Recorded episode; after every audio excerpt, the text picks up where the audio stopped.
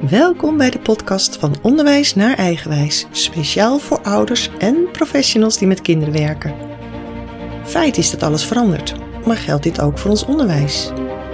Mijn roots liggen in het veld, eerst als leerkracht en later als schoolcoach en trainer.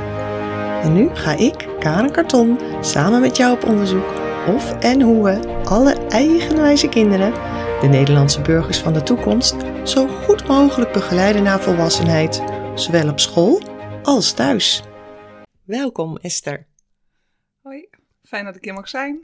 Ja, ik vind het ook helemaal fijn. En ik ga beginnen eventjes om jou te introduceren. Want Esther heeft na 27 jaar als leerkracht in het speciaal basisonderwijs haar droom waargemaakt door haar eigen praktijk te starten. En nu werkt ze als rouwbegeleidster met kinderen, jongeren en hun ouders. Wauw. Weet je, ik ging ook helemaal aan over uh, op het punt dat jij je droom hebt waargemaakt. Ik, ik, vind dat zo mooi. Ik hoop dat heel veel mensen dat doen. Maar nu heb ik iemand aan tafel in ieder geval die dat voor elkaar heeft. En uh, ja, voor mij gaat het natuurlijk altijd over dromen, denken, voelen, doen. Maar wil jij eens vertellen, jouw levensverhaal, hoe jouw droom gerealiseerd is? Ja, dat wil ik wel doen. Het is best wel een verhaal eigenlijk. Uh, ik had nou ja, eigenlijk altijd. Ik ben, ik ben begonnen als leerkracht hè, in het onderwijs. Altijd in het SBO gewerkt, speciaal basisonderwijs. Nou, dat vond ik heel fijn om te doen. Maar daar kwam ik natuurlijk kinderen in rouw tegen. Hè. Kinderen in scheiding vooral.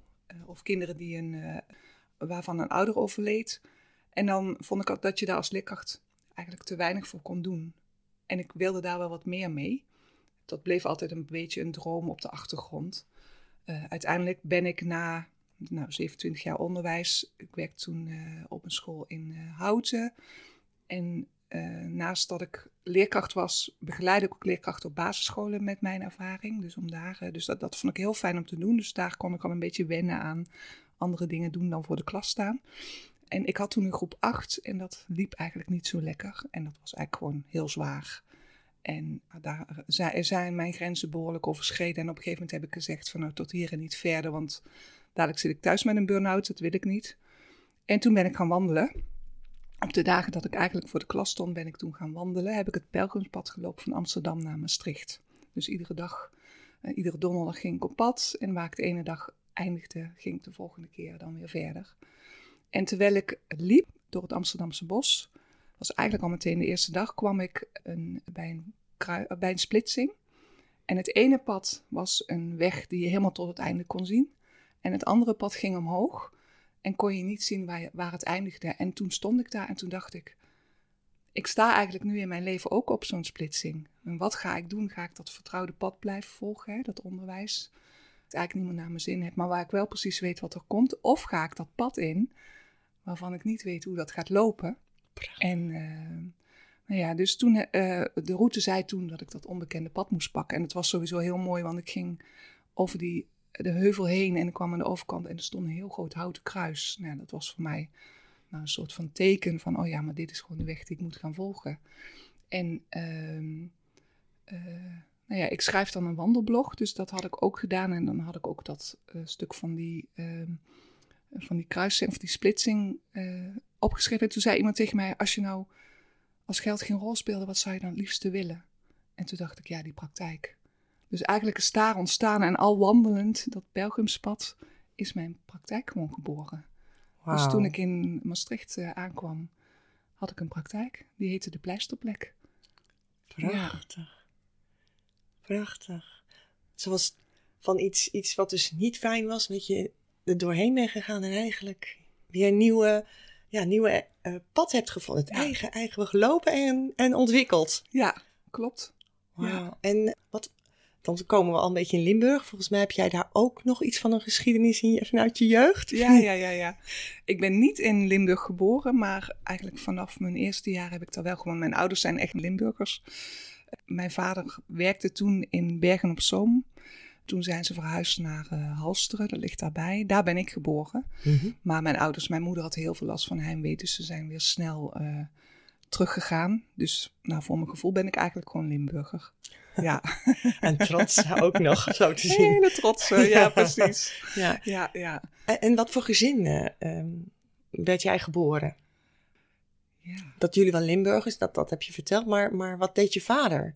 En, en, en hoe was moeder? En, en eh, heb je broers, zussen? Ja. Ehm, we zijn met drie meiden. Ik ben de middelste.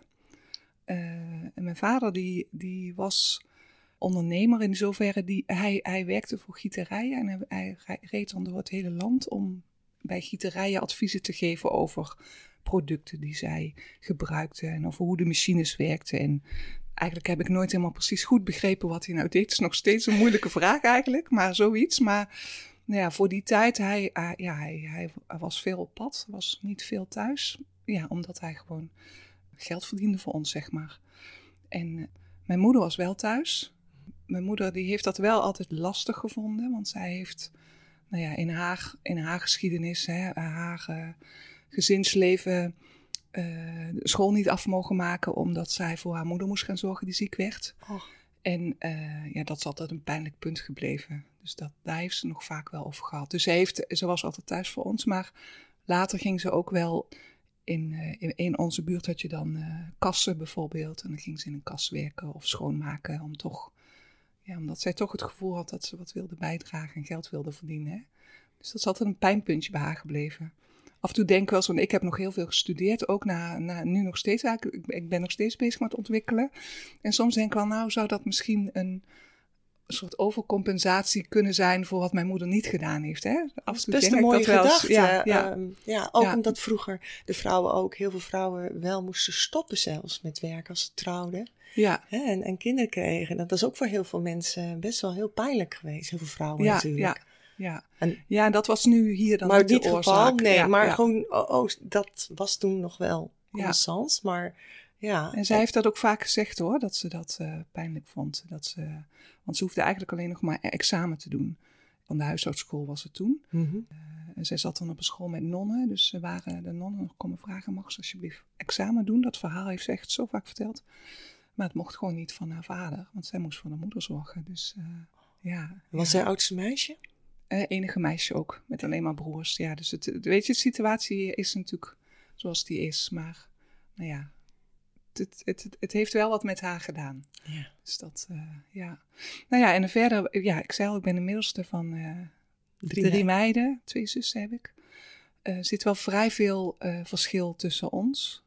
dus mijn zus is, mijn oudste zus is 3,5 jaar ouder en mijn jongste zus ruim, ook ruim 3,5 jaar jonger. Dus toen wij jong waren hadden we niet echt heel veel aan elkaar. Omdat je dan, dat is bijna, het is net zo'n, bijna een generatie is het niet, maar nou ja, de ene speelt nog met poppen terwijl de ander naar de middelbare school gaat. En, en nee, er zit eigenlijk net te veel verschil Ja. in om heel veel aan elkaar te hebben. Uh, Maar- maar, maar- dat is nu wel veranderd. Oh, Dus, wat eh, fijn. Oh, wat fijn. Goed, eh, eh, ja, we hebben nu goed contact eh, en, en doen ook wel regelmatig dingen met elkaar. Dat is leuk. Leuk. Ja, Ja, ja. mooi. Maar ja, dat is natuurlijk ook nog zo. In in heel veel gezinnen natuurlijk, van broertjes en zusjes. eh, hè, daar leer je iets over grenzen ook. Van, eh, hè, ja Wat- ook dat. Ja, dat, dat is ook eh, ja, heel mooi. Eigenlijk dat je dat op, een, op die manier leert kennen. Terwijl ouders alleen maar willen dat het paars en vree is natuurlijk. Maar het is natuurlijk oefenen hoe je dat in de wereld moet doen. ja, ja. En, dat, eh, en dan heb je natuurlijk met leeftijdsverschillen is het ook weer ingewikkeld. Want ja, zo'n oudere heeft niet echt, eh, hè, je hebt dan niet de woorden als jij nog klein zusje bent met dan de grotere zus. Of jij bent weer groter dan die andere. Hè? Ja. Ja. hoe dat, die interactie dan ook allemaal is. Hè? En dan meiden zijn helemaal leuk dan ja, met ja, elkaar. precies. Nou, ik heb er zelf ook drie. Dus ik heb mijn eigen gezin van herkomst overgedaan, zeg maar. oh, grappig. Ja, ja. En zit er dan ook evenveel... ehm Nee, de oudste twee zijn, eh zitten maar anderhalf jaar tussen. De jongste is na drie jaar. Dus dan zitten we net iets meer verschil tussen. Maar die, ja, ik heb wel het gevoel dat daar minder, dat zij meer aan elkaar gehad hebben dan wij vroeger. Nou, en zeker nu. Ze doen wel heel veel samen. Het is zo leuk. Dan hoor ik Mooi, weer van ja, we gaan met z'n drieën eten. En denk ik, oh, het is zo leuk om Ja, te horen. Hè? ja, hè? ja, precies. Ja, ja. Ja, ja. Ja. mooi, mooi. En ik ga even weer terug in de tijd toen jij kind was. Want wat voor kind was jij op school? Ehm, ja. Hè, de basisschool later. Ja. Nou ja, ik was sowieso ook in het gezin. Ik was wel een beetje teruggetrokken, een beetje aangepast kind wel. Mm, Toen wilde het graag mijn moeder naar de zin maken. Zit er al van jong af aan in. Ja.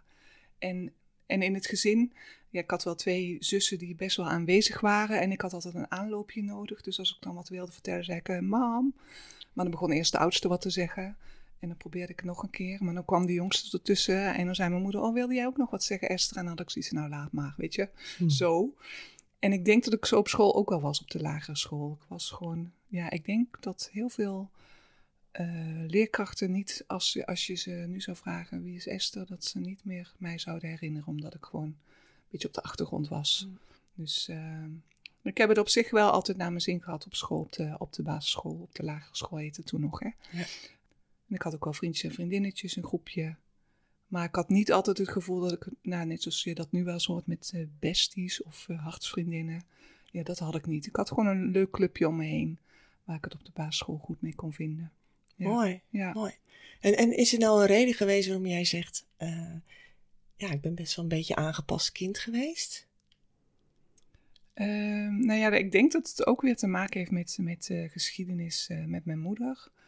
Um, zij zijn vanuit Limburg naar Halsteren verhuisd, waar, um, waar ik ben geboren. Maar mijn moeder had heel veel last van heimwee. Dus ook al tijdens de zwangerschap had zij heel veel last van heimwee nou ja, hè, ik ben systemisch gezien geloof ik echt wel dat wat, wat een moeder voelt tijdens een zwangerschap, dat een kind dat ook voelt. Daarnaast was ik, um, had mijn moeder suikerziekte, alleen wisten ze dat toen nog niet.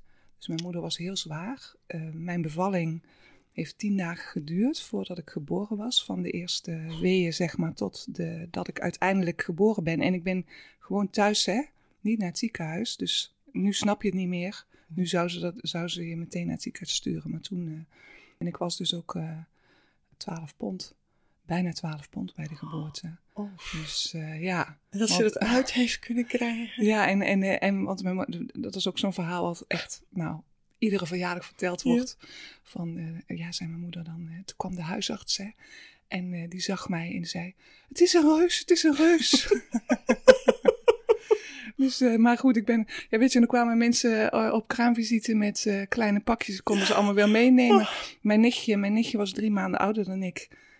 En die was kleiner dan ik bij de geboorte. Hm. Dus legde ons naast elkaar. En dan was zij drie maanden en ik net oh. geboren. En ik was groter.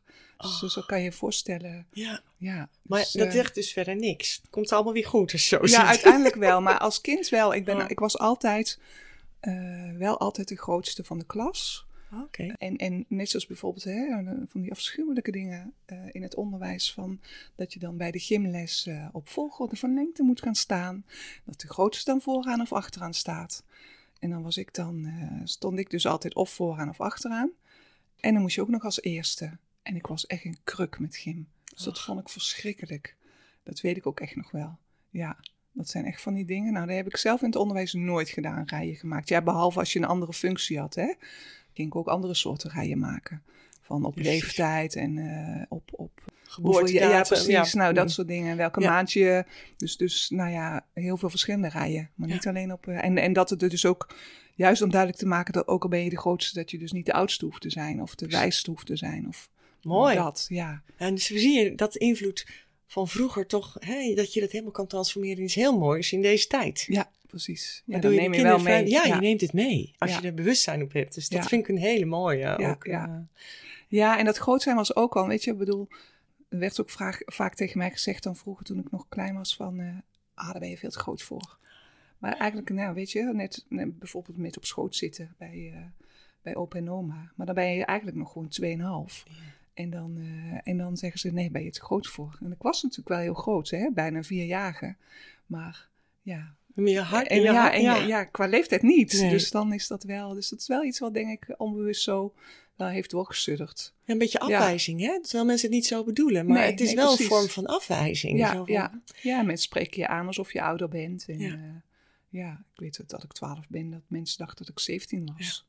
Ja, dat is helemaal niet leuk. Nee, dat herken ik ook nog. Dan in Frankrijk en dan moeten uitleggen dat je echt pas twaalf bent. En dat Ja. ze zeggen, echt zeggen, non, non, non. Ja, ja, ja precies. ja, kijk, soms, soms is het heel leuk, want dan mag je opeens ergens in waar je eigenlijk nog niet in mag. Hè? Als, eh, als eh, eh, bijvoorbeeld bioscoopfilms of zo. Ja. Dan kon ik toch stiekem af en toe wel mee. Het eigenlijk niet helemaal voor mij bedoeld was. Ja. Maar, nou ja, goed. Bij de Efteling zou het ook leuk zijn. Ja.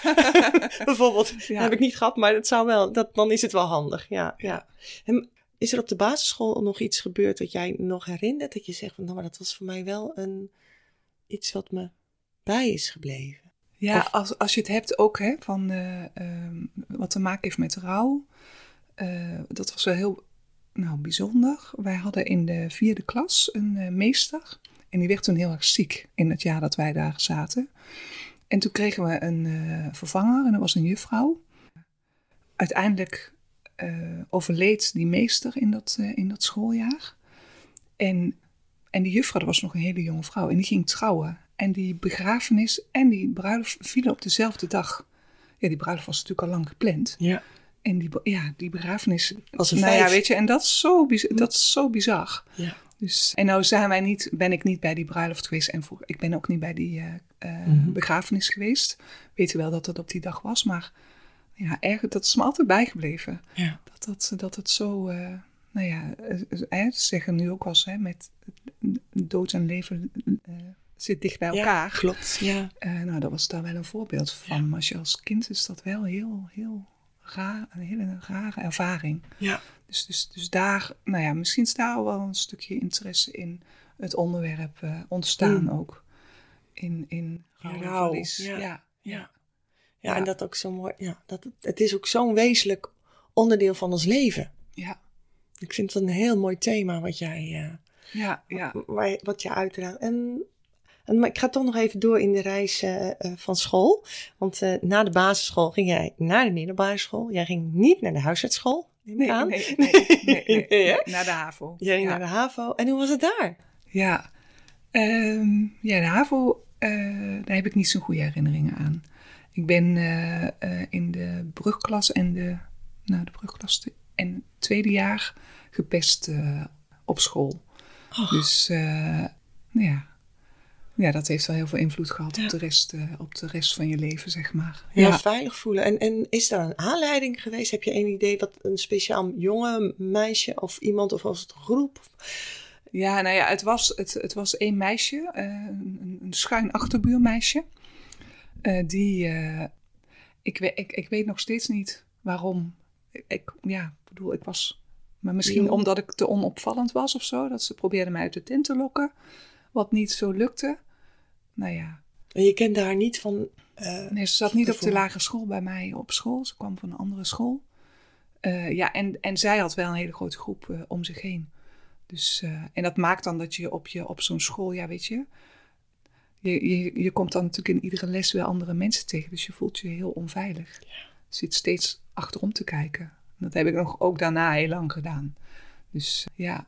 Ja, en ik was, eh, nou ja, hè, we hadden het er al over, wel ook een aangepast kind. Een Mhm. beetje voor mijn moeder zorgde. Dus ik heb daar thuis ook niks van verteld. Dus ik zat dan gewoon thuis aan tafel verhalen te vertellen over eh, school. Ja, die anderen dan verteld hadden of wat anderen mee hadden gemaakt. Ik, ik vertelde niet dat ik niet, dat ik eigenlijk gepest werd. Dus, maar dus heel eenzaam geweest. ja, dat is heel eenzaam geweest. Ja, klopt. Ja, ja. Ja, Ja, Nou. nou, en uiteindelijk, uiteindelijk kon ik dat natuurlijk niet volhouden. hè. Dus, dus op een gegeven moment ging het ook echt niet zo goed met mij. En dat had mijn moeder wel in de gaten. En op een gegeven moment, eh, ik had zo lange haren. Mijn moeder, eh, die kamde die nog wel eens. En dan ging ze Mm. het invlechten. En eh, dat ze op een gegeven moment eh, eh, aan het invlechten. En zei van, nou Esther, wat is er nou aan de hand? En dat ik toen wel wat heb gezegd over, over school. Hè, en dat ik gepest werd. En, en, en toen ja, ze, zei, ze ging er eigenlijk niet heel erg op in, maar ze zei wel zo'n opmerking van, nou, je moet gewoon van je afslaan. Nou, dat heb ik twee, we- twee dagen later heb ik dat letterlijk genomen. geweldig. Dus toen gebeurde er weer wat en toen, ja. Toen was je opeens een onaangepast kind ja, natuurlijk. Toen echt eh, eh, haar heel erg eh, geslagen inderdaad. En toen ben ik Oh. vervolgens weggelopen, Mhm. weggelopen van school. En, maar ja, toen moest ik de dag daarna bij de conrector komen. Oh. met dat meisje en nog een aantal andere meisjes. En toen kreeg ik natuurlijk de schuld, want het lag allemaal aan mij. Nou ja, over het beste, dat we, daar, daar werd niks aan gedaan. Het Echt? enige wat er gebeurd is, is dat ik het, het, het, het was een beetje het einde van het schooljaar, dus dat ik het jaar daarna in een andere klas ben gezet. Er is nooit meer over gesproken. Thuis ook niet. Echt niet. Nee, nee, nee. En hoe is dat dan voor jou? Ja, dat is best. eh, ja, op een gegeven moment stop je dat zelf in je rugzak en dan gaat daar eh, iets overheen en dan eh, is het er gewoon niet meer. Dus, maar later, later toen mijn kinderen naar school gingen en mijn oudste dochter ook een tijdje gepest werd, kwam mijn stuk natuurlijk heel erg naar boven. Dus daar, toen ben ik daarmee aan de slag gegaan. En dat, Wow. ja, ja, dus dat, ja, toen, ja, toen was ik denk ik eh 30 of zo. Vijf- Ja, daar rond die tijd ben ik pas eh, aan de slag gegaan met wat, wat, als kind, wat me als kind is overkomen. Ja. Ja. En wat heeft het je opgeleverd? Ehm, Als je nu terugkijkt, zo van wow. Ja. Ja, als je nu terug gaat pesten, wat heeft het jou, het heeft jou, als je nou het, het hele beeld kijkt van wat er is gebeurd en jouw dochter nu de herhaling en toen ben jij ermee aan de slag gegaan, wat, wat, heeft, wat heeft het jou voor beeld gegeven? Nou ja, in ieder geval als, als, eh, als leerkracht eh, eh, zat ik daar bovenop. Mhm. Er werd niet, ja, dus je kan niet zeggen dat er niet gepest wordt in jouw klas. Eh, want dat gebeurt gewoon. Maar als het gebeurde, ging ik daar wel op in. En dan werd het ook wel het onderste uit de kast gehaald, zeg maar. En dan was het niet zo dat de pester of de gepeste de schuldige was. Maar dat het gewoon, weet je, met, met elkaar, pester, de gepeste en eh, de meelopers. Want die maken de pester natuurlijk super sterk. Ja, daar werd echt wel wat aan gedaan.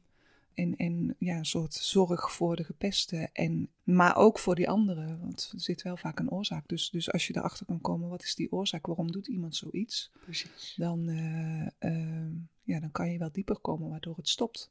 Ja. Dus, eh, dus dat, dat is wel in ieder geval wat ik in mijn eh, werk als leerkracht heel erg heb meegenomen. Ehm, en, en nou ja, eh, ik denk dat ook heel helpend is geweest dat ik zelf aan de slag ben gegaan met mijn verleden.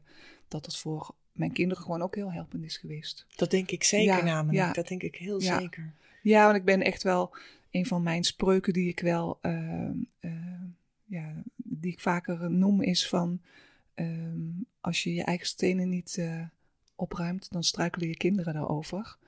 Ehm, nou ja, en ik merk wel, nou, eh, de, de, de stenen die ik heb opgeruimd op mijn pad, dat mijn kinderen daar dus geen last van hebben gehad, of minder last. Of Ja. op- ja, die, die krijgen dan weer andere dingen. Ja. Maar in ieder geval, weet je, dat, dan, dan, he- dan heb je dat. Ja. Niet omdat jij eh, niet aan het werk bent Ja, geweest. mooi, mooi. En, en je laat ook dus zo zien hè, eh, hoe de wereld zo, zo kan kijken, wat totaal anders is. Dat jij heel lang de gepeste bent en je doet één keer en dan opeens ben jij voor anderen opeens de pester. Terwijl er dus een heel verhaal eh, eigenlijk voor zit waar niemand iets van weet en Ja. dus doorgevraagd heeft. Ja. Dat is waar, waar ik best wel moeite mee heb, dat we heel vaak oordelen terwijl we niet vragen. Achter elk verhaal zit nog een verhaal Ja. en daar zit vaak nog een verhaal achter. Ja, ja. Ja, en die nieuwsgierigheid en die, die openheid. En ik werkte natuurlijk in het SBO. Dus, eh, en dan kwamen kinderen vaak al eerst van de reguliere school af, waar ze een geschiedenis hadden. Hè. Dus dan zijn, het vaak kinderen eh, die op de basisschool niet mee kunnen komen, die dan soms daar al gepest werden. En dan kwamen ze bij mij en dan dachten ze, dat gaat me hier niet gebeuren. Dus dan veranderden ze van rol, waar ze dus vroeger op hun oude school de gepesten waren, werden ze dan bij mij de pester. Maar dan, nou ja, weet je, als je dat zo in, dat, in zijn geheel kan zien, dan kan je het ook begrijpen. Dus dan kan je daarover in gesprek gaan. Eh, en dan kan je kind ook tools geven van, goh, hoe kan ik er ook voor zorgen dat ik een leuk, leuk gevonden word en niet gepest word, zonder dat ik zelf ga pesten. Dus, dus dat is wel, nou ja, dat is in ieder geval wat ik heel erg mee heb genomen. Mooi. En, en die achtergrond is gewoon heel belangrijk om dat, om dat goed voor ogen te houden op zo'n school. Ja, en, ja nou, ik, ik ben het helemaal met je eens dat dat zo. dat- en dat is ook over waar het voor mij voor over gaat, eigenlijk. Van laten we op school leren mens zijn. En hoe doe je dat dan? Ja. Weet je dat er. Dat, hoe belangrijk is dan leerstof?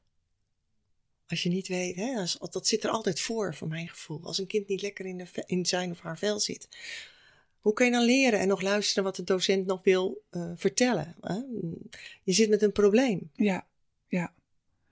En ik ben blij dat jij er ook zo over denkt, maar ik hoor nog wel eh, echt wel andere geluiden Van ja, maar uh, daar hebben we geen tijd voor. Dat klopt. Ja. Ik, dat vind ik dus echt een punt. En dat is ook waarom ik dus van onderwijs naar eigenwijs, van, uh, met deze podcast ook wil bereiken, dat we daar bewuster over na gaan denken. Van wat hebben kinderen echt nodig? Wat had jij nodig in die tijd? Ja. En wat kunnen we nu eigenlijk doen? Want gaat het om de leerstof, maar die kun je nu overal vinden. Doe maar, je kunt overal informatie vinden. Uh, maar mens zijn, dat doe je hier en nu. Ja. En, ja.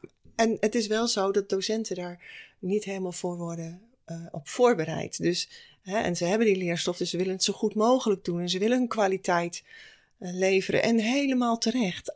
Ja. En er is dus een ander stuk. Dus of deze mensen hebben nog iets erbij te doen. Of misschien moet er dan iets anders aangevlogen worden. Um, hè, mogen we andere keuzes gaan maken. Ja. Ja, ik denk dat Pabo's daar nog wel wat winst kunnen behalen op dat stuk. Wat jij nou, en ook noemt. HBO, ook, en, ook uh, op middelbare scholen. Uh, hè, de docenten die daarvoor leren. Het is overal. Hè, ja, ja, ja, ja. Is een doorgaande lijn, want ook die brugklas, als die van een basisschool komen, ook is soms niet helemaal geweldig, maar ja, op die nieuwe school. En, en dan gaan ook je hormonen nog eens tekeer en alles en nog ja. wat. En alles verandert. Ja, en dan moet je ook nog zoveel leerstof. En waarom moeten we eigenlijk huiswerk maken? Maar goed, dat is nog een ander verhaal. Um, ik wil even terug naar jou, naar rouw. Ja. Want jij hebt op een gegeven moment, uh, dat is al even een rare overgang, maar toch is dat wel voor mij een hele essentiële, ook weer over mens zijn, rouw. Want we hebben er allemaal mee te maken. Ja. Nou ja, en je moet niet vergeten dat als je gepest wordt en, en, en dat suddert door, dat dat ook een vorm van rouw is. Ja. Ik bedoel, uh, uh, dat, dat doet echt iets met je. Ja, en verhuizing dus, dus, ook heb je bij je moeder uh, gemerkt. Ja, absoluut. Als je niet kunt aarden. Dat je, ja. hè, en dan, dan ja. al die mensen die uit andere landen hier ja. uh, komen, op wat voor reden dan ook, maar dan hier hebben te, ja, te aarden, te landen. Ja, ja, weet je, er zijn ook, want vaak bij rouw wordt er gedacht aan, met name aan overlijden hè, van een dierbare. Maar scheiding, ja, hè, dat gebeurt, gebeurt natuurlijk nu zoveel in de maatschappij. Uh, dat is ook absoluut rouw voor kinderen. Ja, je werk kwijtraken. Ja, je werk kwijtraken. Maar inderdaad, wat jij net zei, vluchtingen, vluchtelingen, ver, uh, verhuizingen. Maar ook uh, bij ziekte, weet je, ja. verlies van je gezondheid. Ja. dat je steeds minder dingen kan. Nou ja, nu heb je tegenwoordig natuurlijk ook nog, nou ja, met dementie bijvoorbeeld. Als, als een van je ouders uh, gaat dementeren. Uh, en, en je hoort steeds vaker hè, dat mensen dat op vele jongere leeftijd uh, krijgen. Dat zal pas 50 zijn of zo. Dus zijn de kinderen nog heel jong. Nou ja, dat, zijn, dat is allemaal rouw. Dat is heel veel rouw. Ja. ja. Dus je hebt heel wat werk te doen. Ja, ja, ja. Nou ja, er wordt wel meestal vooral gedacht. En ik, ik werk ook vooral met kinderen inderdaad. Die, een, waar een dierbaar is overleden of in scheiding. Maar ik merk ook wel inderdaad, en dat vind ik dan ook wel, dat is ook wel een beetje mijn missie op scholen, hè, rouw op school. Ik geef graag uh, workshops en leerkrachten om ze daar bewust van te maken. En dan vooral dat stukje scheiding, want juist omdat scheiding zo normaal geworden is in onze maatschappij, vergeten we hoe pijnlijk en hoe rauw het is voor ieder kind afzonderlijk. Nou ja, en dus, ook dus, de loyaliteit, dus, weet je, er zit zoveel meer om scheiding heen. Ja, dat is waar, maar ik bedoel als leerkracht denken van nou, scheiding, maar weet je, och, zijn er zoveel. Weet je, bedenk niet meer maar voor dat kind wat voor jou zit en wat eigenlijk moet leren, maar niet aan leren toekomt omdat het zo nadenken is, omdat mama thuis zit te huilen, omdat papa is weggegaan. Of hè, omdat papa, ja. nou ja, wat dan ook. Dus, dus nou ja, dat hoofd zit vol met andere dingen, dus die komt niet aan leren toe. Nee, dat... Maar dat wordt vaak vergeten, omdat, juist omdat de scheiding zo normaal wordt gevonden. Dus, dus juist dat individuele stukje wil ik dan, dan zeg maar een beetje mijn missie om dat door te geven. Ja. ja. Nou, en ik zit zelfs nog te denken aan rouw. En dan is het, een, is het natuurlijk een groot woord. Maar als vrienden uit elkaar gaan. Hè, vriendjes, uh, dan gaat eentje ja, verhuizen. Ja, ja, heel erg voor kinderen. Ja, ja. Uh, of als je zelf weg moet, hè, dat, dat af, achterlaten van het vertrouwde. Ja. Weet je, het, het is zoveel meer. Ja. Ja. En, en, en ja, we hebben het er niet over, gaan door. Je moet sterk zijn. Uh, dat geneuzel, uh, kom op, uh, schouders eronder. Ja. ja, dat is één, ja, dat is één manier. Maar er zijn zoveel andere manieren en iedereen is weer anders. Ja. Weet ja. je? En, en als we dat van elkaar weten en kunnen accepteren. Ja. Dus ik vind het heel mooi wat je doet. Even nog een... Um, je bent na de um, HAVO, ben jij de opleiding voor docent gaan doen? Of was dat, was het ook je droom? Toen al? Of was het heel ik, anders? ik wilde eigenlijk in de verpleging. De verpleging? Ja, ja. Dus uh, uh, vroeger, als je als kind toen een kind was, als jij mij vroeg wat wil je laten worden, zei ik altijd moeder. uh, en nou, de verpleging trok mij ook. Mijn zus ging in de verpleging. En dat vond ik echt zo mooi. Ik denk, oh ja, dat je zo voor mensen kon zorgen. Ja, ik was wel een zorger. Ben ik altijd geweest. Dus dat wilde ik eigenlijk heel graag. Ehm, maar ik had heel veel last van eczeem aan mijn handen. Dus, uh, en het eerste, ik heb twee jaar, ik heb uh, het Pabo niet in één keer gehaald. Dus ik heb mijn examenjaar nog een keer over moeten doen. En je twinkelt uh, erbij. Dat vind ik zo leuk als ik van die ogen zie. Dan zie ik helemaal zo van ondeugend. Vertel. Nou ja, goed. Ik had een, ik wilde in de verpleging. Dus mijn, mijn pakket was gebaseerd op verpleging. En het was biologie en scheikunde en, net, nee natuurkunde niet, maar biologie en scheikunde, wiskunde. Ja, en, en, biologie en scheikunde was zo totaal niet mijn ding. Met name scheikunde. Dus uh, ja, dat kon ik gewoon helemaal niet. En uh, um, dus daar ben ik echt finaal op gezakt. En nou ja, ondertussen was ik dat eerste jaar natuurlijk wel gaan solliciteren in ziekenhuizen om de verpleging in te kunnen. Maar toen werd al snel duidelijk met die eczeem aan mijn handen dat dat gewoon eigenlijk geen haalbare kaart was. Dus, en toen dacht ik, nou ja, goed, nou dan word ik dan maar juf ik vind kinderen leuk, dus laat ik dan maar uh, juf worden. Dat. En toen ben ik, uh, toen heb ik dat jaar daarna heb ik uh, bijles gehad voor scheikunde. En toen heb ik heel veel van die oude examens geoefend. Hmm. En, en tijdens de tentamens werden die oude examens gebruikt als opgave. En dan, dus, dan had ik die sommen en dan wist ik dat nog. Dus die tentamens had ik allemaal goed gemaakt. Waardoor ik dus uiteindelijk mijn examen helemaal verprutste. Maar ik goed genoeg ervoor stond om toch het jaar te kunnen. Ja, ja. Dus, uh, maar goed, en toen ben ik Pabo gaan doen. En eigenlijk was het ook, ja, weet je, het paste gewoon bij mij. Dus dat was ook een hele goede keuze. En het grappige is dat ik daarna dus uh, mijn eczeem aan mijn handen overging. En ik daar helemaal geen, geen last meer wow. van heb. Dus dat is echt uh, ook bizar. Dus, uh, maar zo ben ik in het onderwijs terechtgekomen. En eigenlijk, ja, ik, ik zat in Maastricht op de Pabo. Ik was op kamers gegaan samen met een vriendin. Was als enige, wij waren als enige twee op kamers, want de rest woonde gewoon nog bij zijn ouders thuis.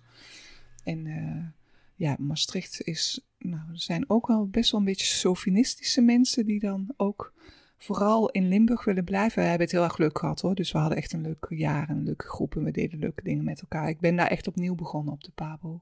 Die middelbare school achter me kon laten en een nieuwe start. Zo voelde dat echt voor mij. Hè. Daar, kon ik, daar kon ik ook gewoon zijn wie ik was. Dat, zo voelde dat. En, uh, um, maar ja, na vier jaar was daar in, hè, dat, was, dat is nu 32 jaar geleden, was er geen baan te vinden in Limburg. En ik dacht, ja, mijn ouders hebben vier jaar mijn opleiding betaald en ik ga nu niet niks zitten doen. Dus uh, ik ben naar Den Haag gegaan en ben daar in de vervangspool terechtgekomen. En uh, nou, heb daar mijn eerste stap in het onderwijs gezet. En ik kan je vertellen, dat was een cultuurshock van hier tot Tokio. Echt waar.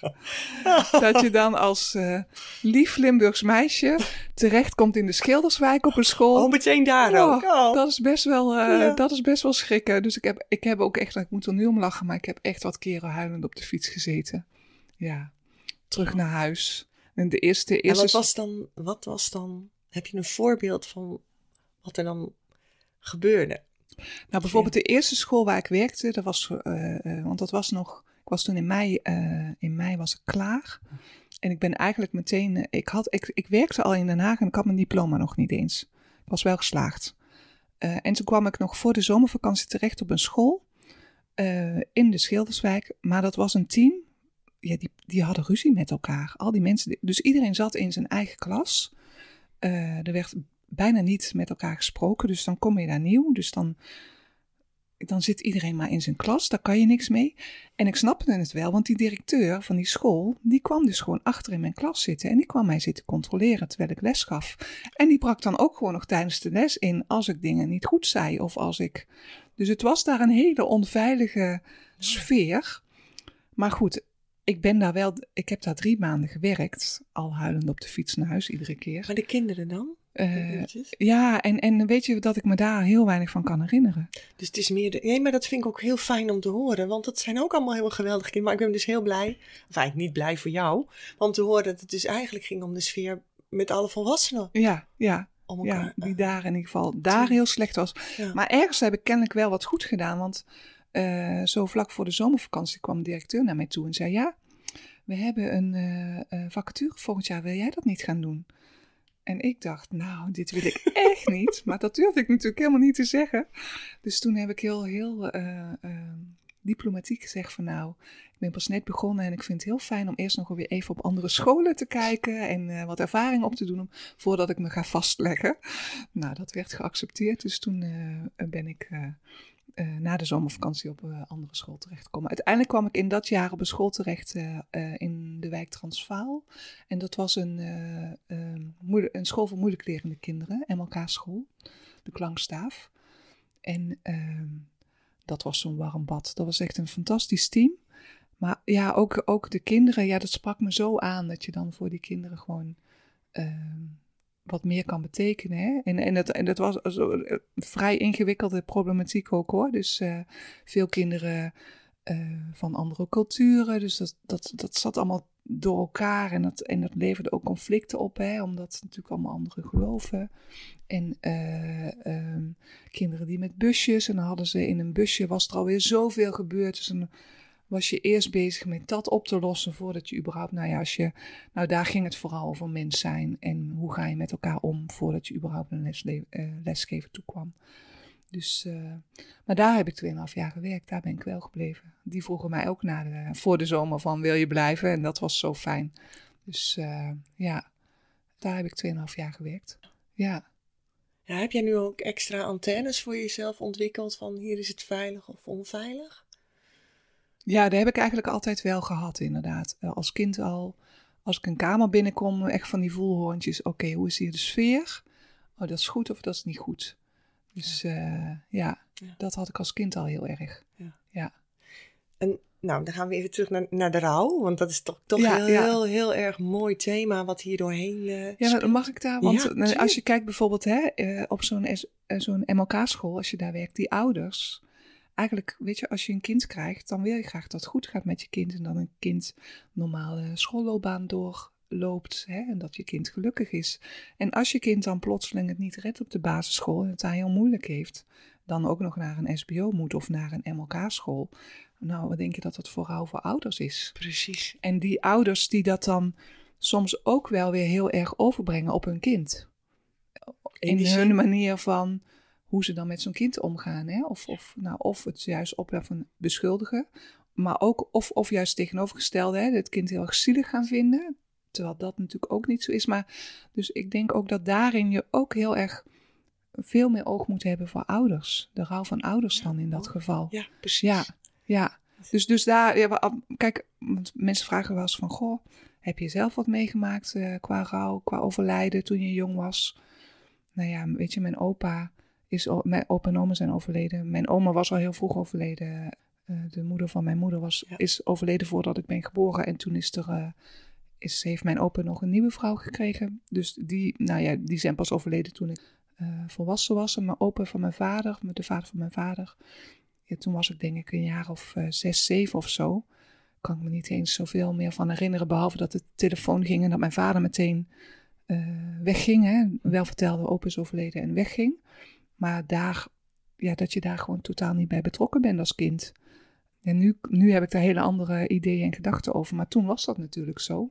Maar dat zijn de dingen die ik als kind als eh, in rouw heb meegemaakt met overlijden. Maar als ik terug ga kijken, nou, inderdaad met, met, nou ja, met pesten al nou ja, en in mijn, in mijn, ook in mijn loopbaan, hè, mijn ja, werk Mhm. als leerkracht, kwam ik natuurlijk wel heel veel goud tegen.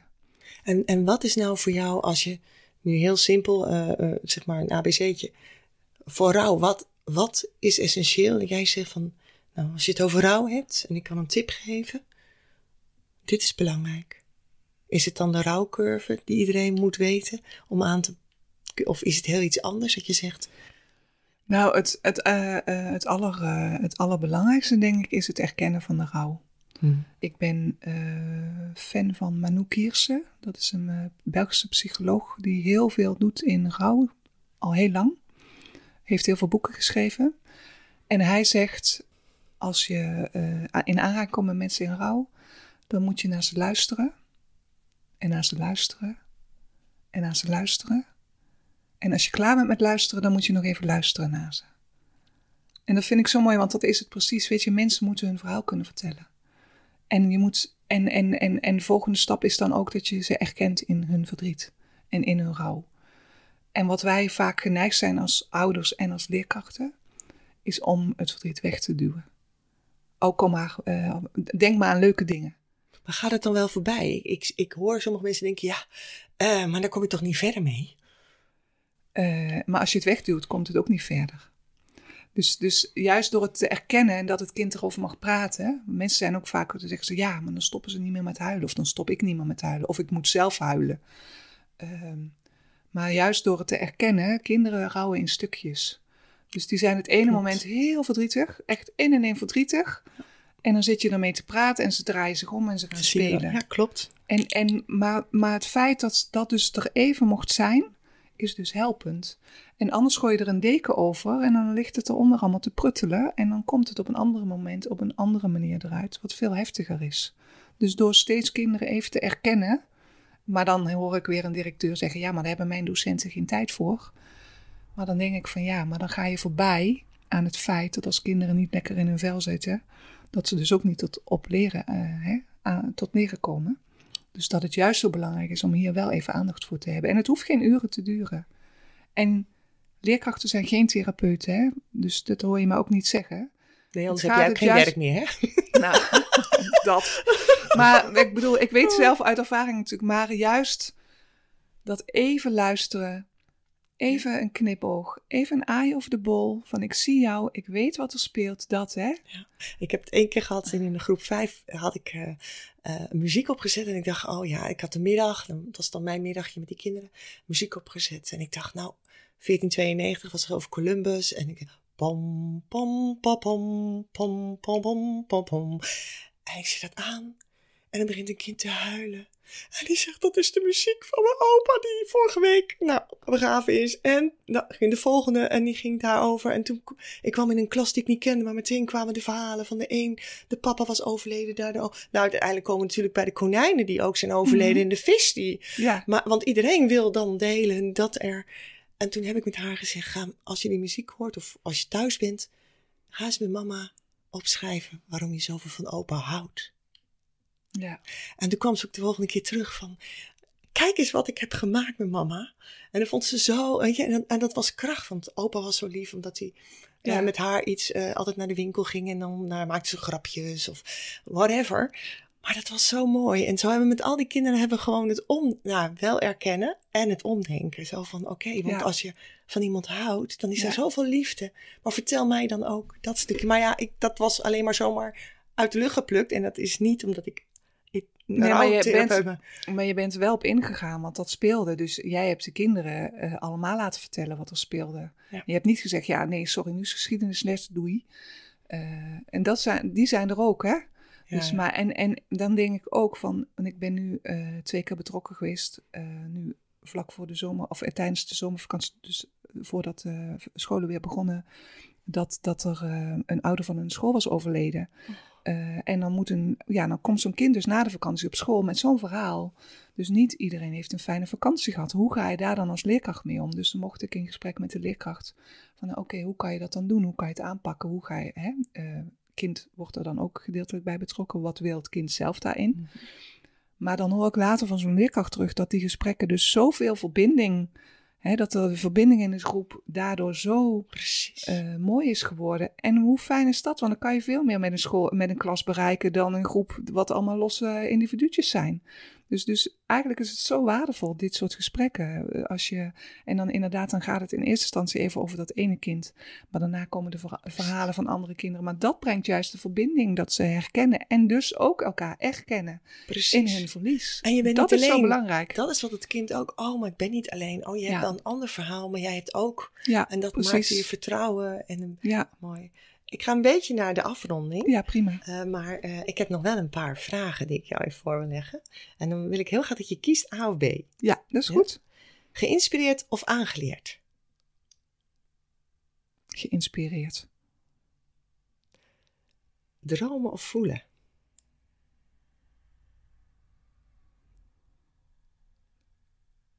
dan kies ik denk ik toch voor voelen. ik moet er even over nadenken, ja, weet je. Maar dat is ook mooi. Ja, ja, ja, ja. Ehm, Wiki de Viking of Pippi Langkous? Pippi Langkous. Want? Ehm, ik heb het nog nooit gedaan, maar ik denk dat ik het wel kan. dat, ja, dat heb ik natuurlijk gedaan met mijn praktijk. Dat spreekt me heel erg aan. Ja. Klassikaal les of individueel? Ja, daar zou ik een mix van willen. Ik denk, ja, daar kan ik niet uit kiezen. Soms is voor sommige kinderen is klassikaal gewoon echt heel erg oké.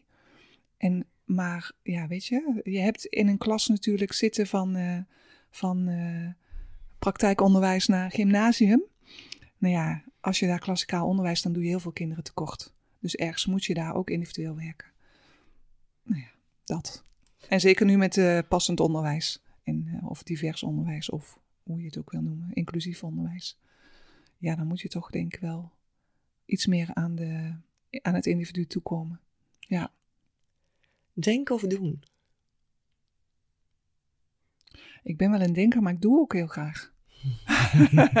dus doen. Doe, doe, doe toch maar doen. Ja. ja. Lesuren als een strippenkaart of het huidige schoolsysteem? Mm. Ja, ga toch meer voor het huidige schoolsysteem. Want? Ja, voor mijn gevoel wordt het met een, uh, met een stripkaart zo vrijblijvend. Uh, en nou ja, ik zit dan ook gewoon praktisch te bedenken, hoe doe je dat als leerkracht? Als de ene keer de ene wel is en de andere keer de ander. En nou dat. Dus daarom is dat gewoon mijn eerste ingeving. En dan heb ik nog een vraag. Stel je voor dat jij wordt gebeld door de minister van Onderwijs. En die vraagt jou, Esther, als ik één ding moet veranderen in het onderwijs, en ik geef jou uh, de kans om daarmee over na te denken en mee te helpen. Want je bent ook graag een doener, dus. Mm -hmm. Wat hebben we dan als eerste aan te pakken?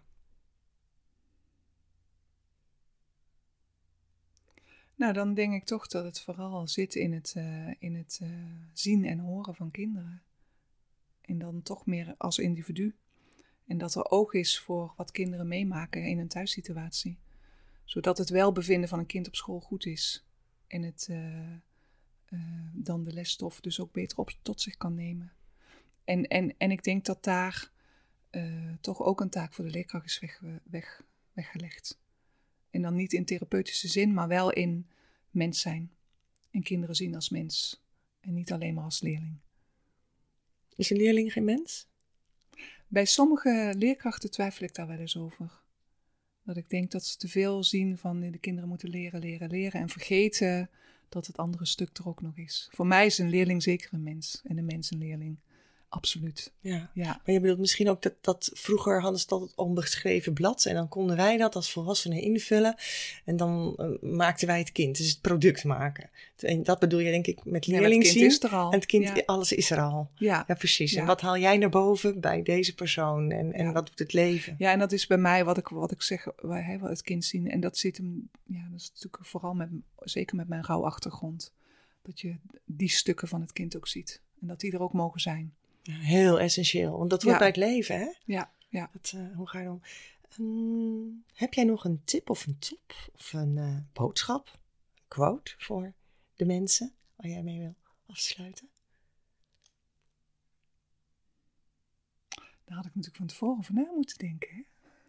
Nou, niet moeten. Nee, nee. Maar ik heb wel eentje gehoord, dat ik- die, die- maar dan kun jij misschien de context eh, van vertellen. Maar jij zei, het hoort verweven in het leven. Rouw. Oh ja. ja. Dus daar kun jij meer over vertellen. Want die heb ik Ja. wel eens een keer van je gezien. Ja, ja. ja, als je het hebt over eh rouw, mensen zeggen vaak van je moet het een plekje geven of je moet het verwerken. En daar praat ik nooit zo over. Ik praat altijd inderdaad over de rouw verweven in je leven. Want een, als het gaat over eh, eh, het overlijden van een dierbare of een scheiding, dat is een life event. Dat neem je mee de rest van je leven. Klopt. Dus eh, dat gaat niet over. Dat, eh, dat is er, als je in groep 1 je moeder verliest, dan is jouw moeder er in groep 8 met de musical niet bij. Dus dan is het fijn als je eh, als het, als het eh, ehm, nou, de rouw kan verweven in je leven, zodat het een plekje krijgt, zodat je weet hoe je ermee om kan gaan. Maar dat je ook weet dat het steeds terugkomt. Dus dat het een deel van je leven wordt. En, en is dat ook iets wat je sowieso aan de mensen mee wil geven? Want dat is gewoon volgens mij een feit. Maar heb je daar dan een oefening voor of, of een tip wat mensen kunnen doen als, als jij dat de, buur, de buren gaan scheiden en je buurkinderen komen bij je binnen. En wat kun jij dan als buur, buurvrouw? Uh, nou ja, dan is het vooral gewoon luisteren naar het kind. Dat luisteren? Ja, dat luisteren, hun verhaal laten vertellen en het verdriet erkennen. Vooral dat. Luisteren en erkennen. Dat zijn de belangrijkste dingen. Ja. En het verweven in je leven is een proces, hè. Mhm. Dat kan je niet even, dat doe je niet even. Nee. Is niet een oefening voor. Want het zijn heel veel oefeningen achter elkaar, zeg maar. Ja, het komt steeds terug en, ook op onverwachte maar momenten. Maar blijven, het, echt, als je het hebt over uh, vooral luisteren en erkennen. Dat is het mm. allerbelangrijkste. Mm. Ja, dat het er verdriet uh, er mag zijn en dat het niet weggestopt hoeft te worden. Ik moet dan toch nog even terugdenken aan jouw uh, middelbare schooltijd. En ik denk, wow, wat ben je dan tekort gekomen? Weet je, dat, ja, wat dat... als, dat denk ik ook als wat als er toen wel iemand mij gezien had. Ja. En naar mij geluisterd had. Ja. Had het zomaar anders kunnen zijn. Maar goed, weet je, ik ben ook heel erg van um, alles wat er gebeurd is vroeger heeft me gebracht waar ik nu ben. Ja, mooi. Dus daar ben ik, dat, dat is ook een onderdeel van waardoor ik nu ben wie ik nu ben. Ja, en je dus, dus vervolgt je pad, hè? Heb je ook heel mooi geschreven. Ja, ja. Nog, uh... die, die, die, dat pad, dat blijft, dat blijft gewoon, uh, ja. Nou ja, zo zie, zo zie ik mijn leven gewoon. Dat is een pad. Mooi. Met, met een rugzakje? Met en... een rugzak, met stenen waar je over gestruikeld bent. en uh, nou ja, je komt op heel veel kruisingen en splitsingen waar je keuzes kan maken of moet maken. En... Maar goed, dat maakt het leven ook mooi. Nou, dat vind ik een hele mooie eindzin. Dat maakt het leven ook mooi. Dankjewel Esther voor je verhaal.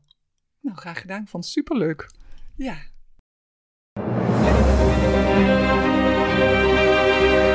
Dankjewel voor het luisteren. Als je nog een vraag hebt of wil reageren, stuur me dan een berichtje via karen.krachtstroom.nl Karen schrijf je met een E en krachtstroom schrijf je met de letters K, R en dan het cijfer 8.